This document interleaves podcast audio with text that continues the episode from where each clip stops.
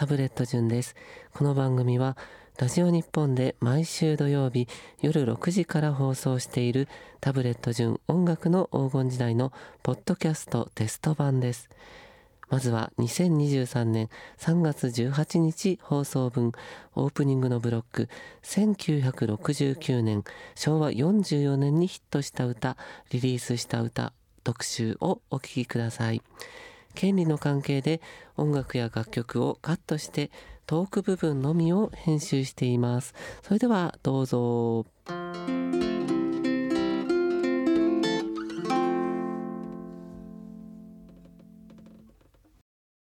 ラジオ日本ギフチャンラジオそしてラジオ関西をお聞きの皆様こんばんは。タブレット順です。えー、この番組では1960年代から70年代を中心に一世を風靡した大ヒット曲から知る人ぞ知る隠れた名曲まで昭和歌謡が大好きな私タブレット順のこだわりの選曲を今日もゆるゆるへにょへにょとお付き合いください。はい。ということでですね、えー、もう春ですね。えー、春はまあ、とりわけへにょへにょしてしまうといいますかですね、え、へにょへにょというか頭がほわんほわんしているという感じなんですけれどもなんか気がついたらこうチャックが開いてることが本当多いなと。社会の窓がこれも昔からなんですけれど何だろうと。ちょっとしっかりしなきゃいけないの。社会の窓は開いてるのに社会との交流は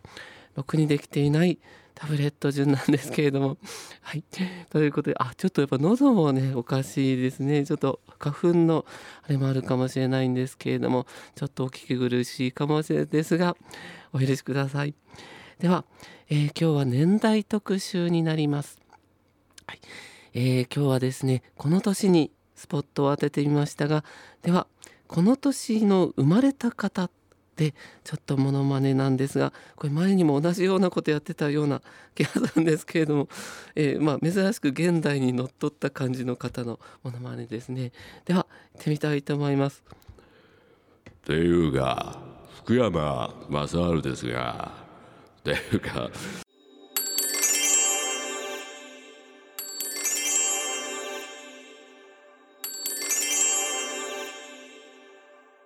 実に面白い。面白いでしょうか？皆さんすいません。自分だけ面白いのかも。しれないはい。ということで昭和44年にヒットしたリリースした歌を集めてお送りいたします、えー、今日はそうですねあの収録でお届けしている感じなんですね。はい。ということで、では昭和40、昭和じゃない、昭和44年の曲、たくさん名曲がまた出てまいりますが、この年やっぱりエレキサウンド GS に変わってこうフォークソングが台頭してきた年になりますね。これも大好きな曲です。ベッツクリスで白い色は恋人の色。美しいハーモニーですね。ベッツクリスで白い色は恋人の色でした。えー、今日は昭和44年の曲ですけれどもこの曲は、えー、10月に発売して実際にはこう70年に入ってからぐんぐんチャートを上昇したということですね。お二人は、まあ、アメリカ人なんですけれどもえのあのえのじゃ あの二人姉妹と思われることが多かったようですが血のつながりはない、まあ、ちょっと似てらっしゃるというのもあってハワイハワイから来てハワイ版阿佐ヶ谷姉妹さんみたいななんじゃそれ。という感じですけれども、はい、サウンズ・オブ・ヤング・ハワイというたくさん来た中のお二人だけがスカウトされたということで、はい、この2枚目の、えー、北山治さん加藤和彦さんですけれども2枚目の曲もいいんですよね。こう。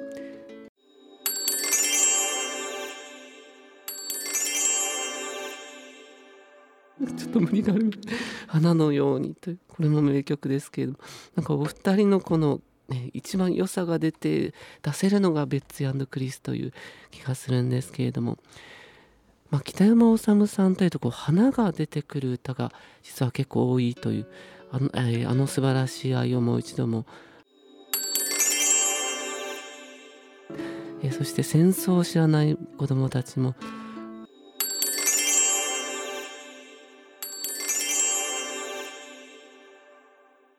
こういう、えーまあ、この歌なんかもそうですね「白い色は小人の色」も直接反戦歌ではないけれどもアメリカから生じたこのフラワーチルドレンという当時のまあこう、えー、ベトナム戦争が盛んな時にアメリカからやってきたこのフラワーチルドレンの平和の象徴だったと言えるんじゃないかということですね。えー、そしてガラリと変わって、えー、この曲を聴くと僕はちょっとお酒を飲みたくなってしまうという曲なんですけれども、はい、佐川光夫さんが見事にこの歌でカムバックいたしました。これも発売は昭和43年ですが、44年にかけて大ヒットいたしました。今は幸せ会。はい、えー、佐川光夫さんで、今は幸せ会でした。名曲ですね。はい。えー、佐川光夫さんは、まあ、大阪の方というイメージがありますけれども実際神戸なんですね。神戸の貿易商の、えーえー、4人兄弟の末っ子さんと。このすごいお家みたいで実家の洋館は80年以上あって今も現存しているそうですけれども。で大阪の難波にあった銀馬車のオーディションに合格したと。クレイジーバブルスというバンドであのツインボーカルをしていたのがあの方というあ、調べや。おい、道お前や。お前、俺のいいとこ持ってくじゃねえ。おい、これやろ、お前や。誰だそれ、え内田裕也さんなんですね。内田裕也さんが人気でも多忙になったためにもう一人オーディションをしようと。ここに参加したのが、あの、この曲を今作られた中村泰治さんということで、えー、この曲は、まあ、えー、佐川光夫さん無情の夢という、えー、リバイバルヒット、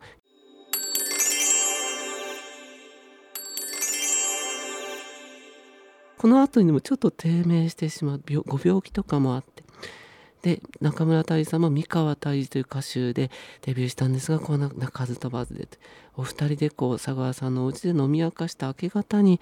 この曲があの10分足らずで、ね、当時の別れた恋人を大治さんが思い出しながら作ったということですね。こう名曲はそのすぐやっぱできちゃうんだなと気がしますけれども。ではアニメの主題歌から、えー、自分も子供の頃文庫本を集めてコンプリートしましたけれどもムーミンですね。ムーミンもこの年藤田敏子さんの歌声です。はい、えー、藤田敏子さんで、えー、ムーミン。ねムーミン。がタイトルではないですね。ムーミンということで。はい。えー、これもこの年というもともとこのアニメは制作の東京ムービーさんはあのアニメの準備に当たっていたと。えー、おーってどなんで言う冗談えーと、えー、ルパン三世ですね。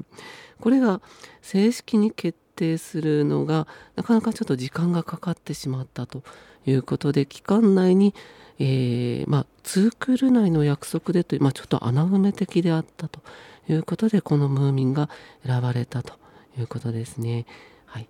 えー、ムーミンというとあのスノークのキャラクターが好きでしたね。広川太一郎さんの。あ、なんでございますか？いよいよ、なんだか嵐が来るんでございますか？いやはや、私としたことが、ん、こんな感じでしょうか。えー、というですね、いろんなキャラクターいましたけれども、まあ、ムーミン、なんといっても、岸田京子さんですけれども、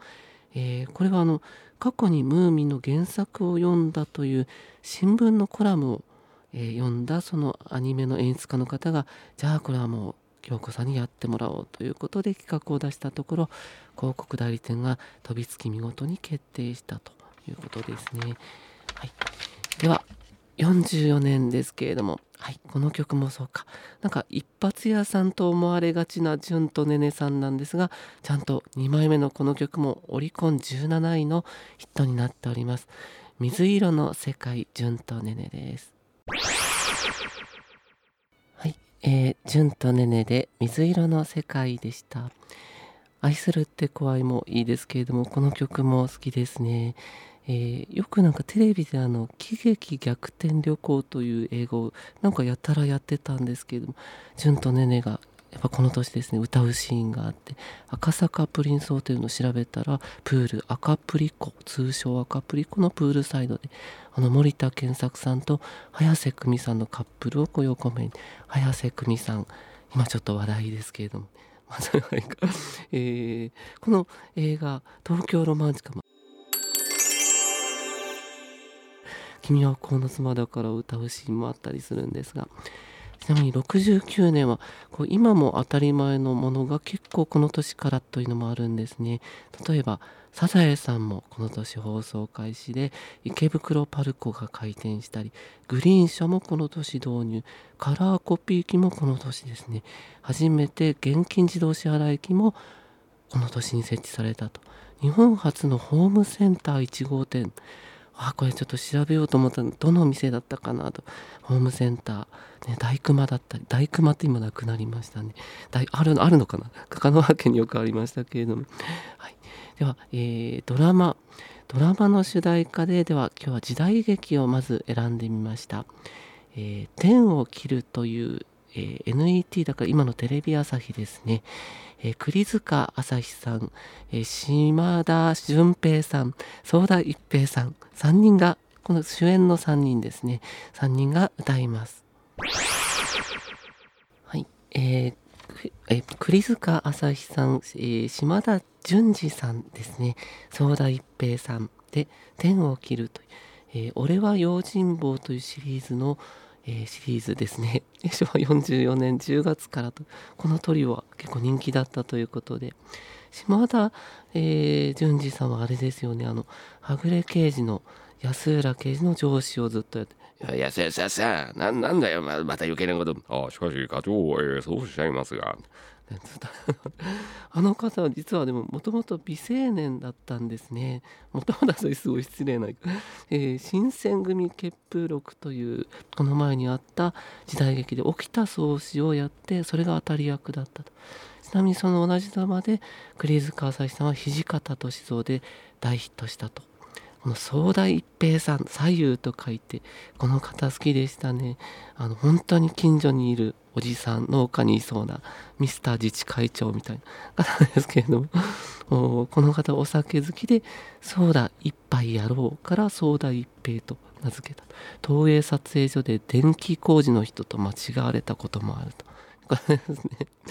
はい。ではこの歌ですね。やっぱり僕も一応芸能人の端くれとしてこう粋な噂は立てられたいなと。ということで秀太さんな粋な噂です。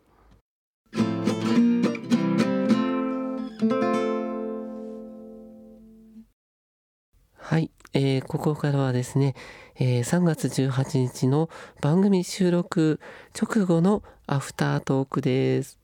はい、ということでですねこれはもう思いつくままちょっと、えーへにょへにょさらにへにょへにょとお話ししてみたいと思いますがあの花花粉もあったりしてちょっと鼻声、えーカラカラになっちゃってお聞き苦しくて申し訳ないんですけれども。はい。そうですね。やっぱ収録あんまり今そう生放送がもうほとんどになっておりますので、まあ、どうしてもこうお仕事でちょっと重なってしまった時というのを収録にしているわけなんですけれども思えばこの番組もう6年ほどかやらせていただいてますけれども最初はずっと収録でやってたんですね。まだこう生は多分危ないあいつという感じがあったと思うんですけれども途中からもう生にシフトしてという感じでもう最初の生の時はもうあの時のドキドキはちょっと忘れられないですね。生で2時間もこの私にできるのでしょうか？という感じだったんですけれども実はでも今は本当断然生放送の方が好きになっちゃってるんですね。やっぱりこうダイレクトにもうこう聞いてる方と直接なんかお話ししてる気分にもなれますしあのぶっちゃけまあこうもうなんかやばいちょっとやばいこと言ってしまっても言っちゃったものはしょうがない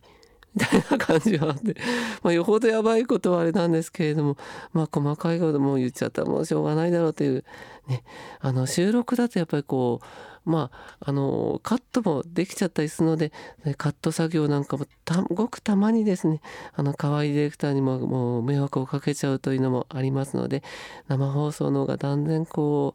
うオンタイムの方がいいなという、えー最初の頃はあの柴田プロデューサーの柴田さんという方がいらっしゃいまして、まあ、この方はもう恩人なんですけれどももうこの僕を起用してくださるというもうめちゃめちゃ危険な賭けですよね。あのが芸人としてはこうほとんど喋らないみたいなイメージがあるのでその僕を使ってくださったという柴田さん通称みゆみゆさん飼ってるワンちゃんの名前がミュウミュウというの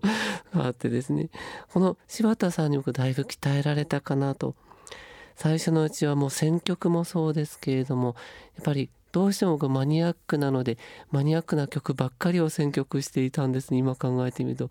それをそうすると君ねこれちょっと全然これ曲わかんないよこれ君ね。ちょっと何とかしてよこれ。もう電話でも毎回その応酬でですね。でもいざ喋りになっても「君君ねちょっともうちょっとコンパクトに話せないかな君」でもけれどもが多いね。またけれども言った。またけれども。これがでもずっと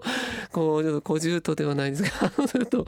ネチネチネチネチと言ったらですけど責められちゃったり。でもこれが今非常にみゆみゆさんにこのいろいろ言われたことが生かされてるんじゃないかと。選曲もやっぱりこう僕のようにこうマニアックな方ばっかりじゃないですね。むしろこう聴いてる方はこうヒット曲を聴きたいわけですので、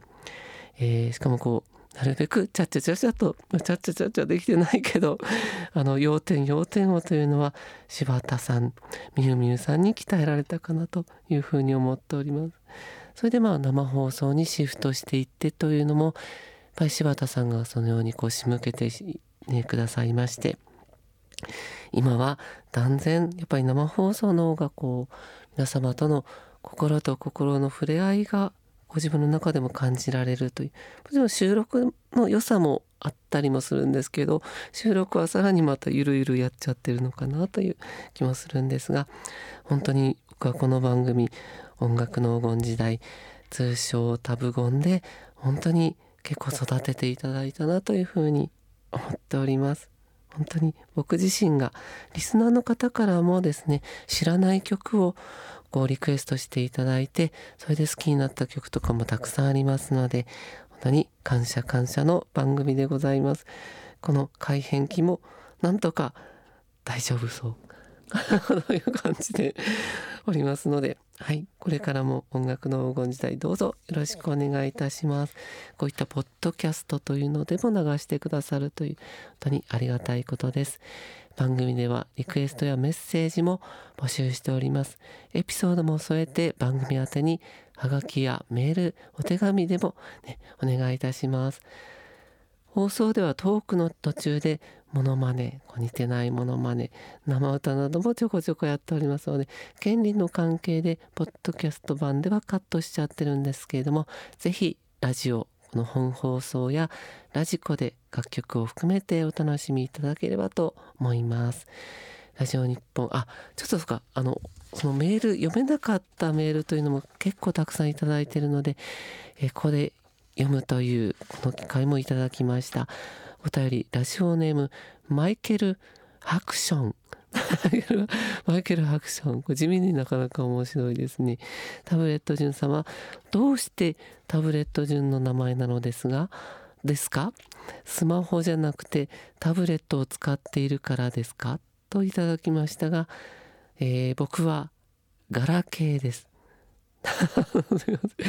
でなんでタブレットかというと、えー、田淵淳という名前だったんですよ。もともと芸名。本名は橋本康之って。またこうややこしいんですけれども。このタブレット、まあ、この浅草東洋館というところに芸人として出ることになりましてそこだけでちょっとじゃあ区別しようじゃないかということで、えー、田淵淳をもじってたまたまポケットにフリスクがあったのでこうタブレットお菓子のこのつぶつぶのタブレットから来ているんですね。何の意味もない正直思いつきの名前でございます。その後にこうタブレットというあの機械のね、機械のてかあれがパソコンのちっちゃいのやつあれが出てきたのであのタブレットとは何の関係もなく未だにしぶとくガラケーを使っております。そんなタブレット順がお送りする音楽の黄金時代。えー、ラジオ日本ギフちゃんラジオ、ラジオ関西でも放送していますので、ぜひラジオ、ラジコでもお楽しみください。お相手はタブレット順でした。えー皆さんまたお会いできる日をお楽しみにしております。皆さん風邪に気をつけてお過ごしください。さようなら。タブレット順でした。